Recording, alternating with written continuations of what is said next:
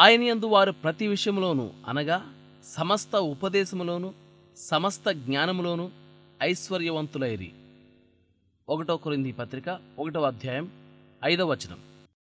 మీరు చూసారో లేదో గాని కొందరు వ్యక్తులు ఉంటారు వాళ్ళ జీవితాల్లో ఎప్పుడో సంభవించిన గొప్ప విపత్తు మూలంగా వాళ్ళు ప్రార్థనా వీరులుగా మారిపోతారు. కొంతకాలానికి ఆ విపత్తునైతే మర్చిపోతారు గాని దేవునితో ఆ తీయని స్నేహం మాత్రం కొనసాగుతూ వాళ్ళ హృదయాలను ఆహ్లాదపరుస్తూ ఉంటుంది.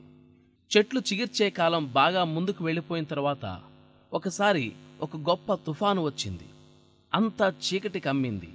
మబ్బుల్ని నిలువునా చీలుస్తూ ఘోష పెట్టే మెరుపులు తప్ప వేరే కాంతి కనిపించడం లేదు. గాలులు వీచాయి వర్షాలు కురిశాయి. ఆకాశపు తలుపులు బార్లా తెరిచినట్లు ప్రళయం చెలరేగింది. అంతా సర్వనాశనమైంది. ఏదో ఒక ఆశ్రయం లేకుండా ఆరుబయట ఉన్నదేది ఆ తుఫాను ధాటికి తట్టుకోలేకపోయింది. మహావృక్షాలే నిలువున కూలిపోయాయి. కానీ త్వరలోనే మెరుపులు తగ్గాయి. ఉరుములు అలసిపోయినట్లు చల్లబడ్డాయి. వాన వెలిసింది. పడమటి గాలి పరిమళాలను మోసుకొచ్చింది. మబ్బులు విడిపోయాయి. నిష్క్రమిస్తున్న తుఫాను ఆకాశం మెడలో ఓ ఇంద్రధనుస్సును తువ్వాలుగా వేసి వెళ్ళిపోయింది.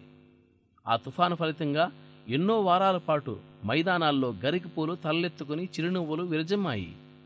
ఆ వసంతమంతా గడ్డి పచ్చగా ఒత్తుగా పెరిగింది. సెలయేళ్ళు నిండుగా ప్రవహించాయి. చెట్ల నీడ నేలకు చల్లని గొడుగు పట్టింది. ఇదంతా తుఫాను ఫలితమే. ప్రకృతి మాత్రం ఆ తుఫానుని వర్షాన్ని ఇంద్రధనుస్సుని ఎప్పుడో మర్చిపోయింది.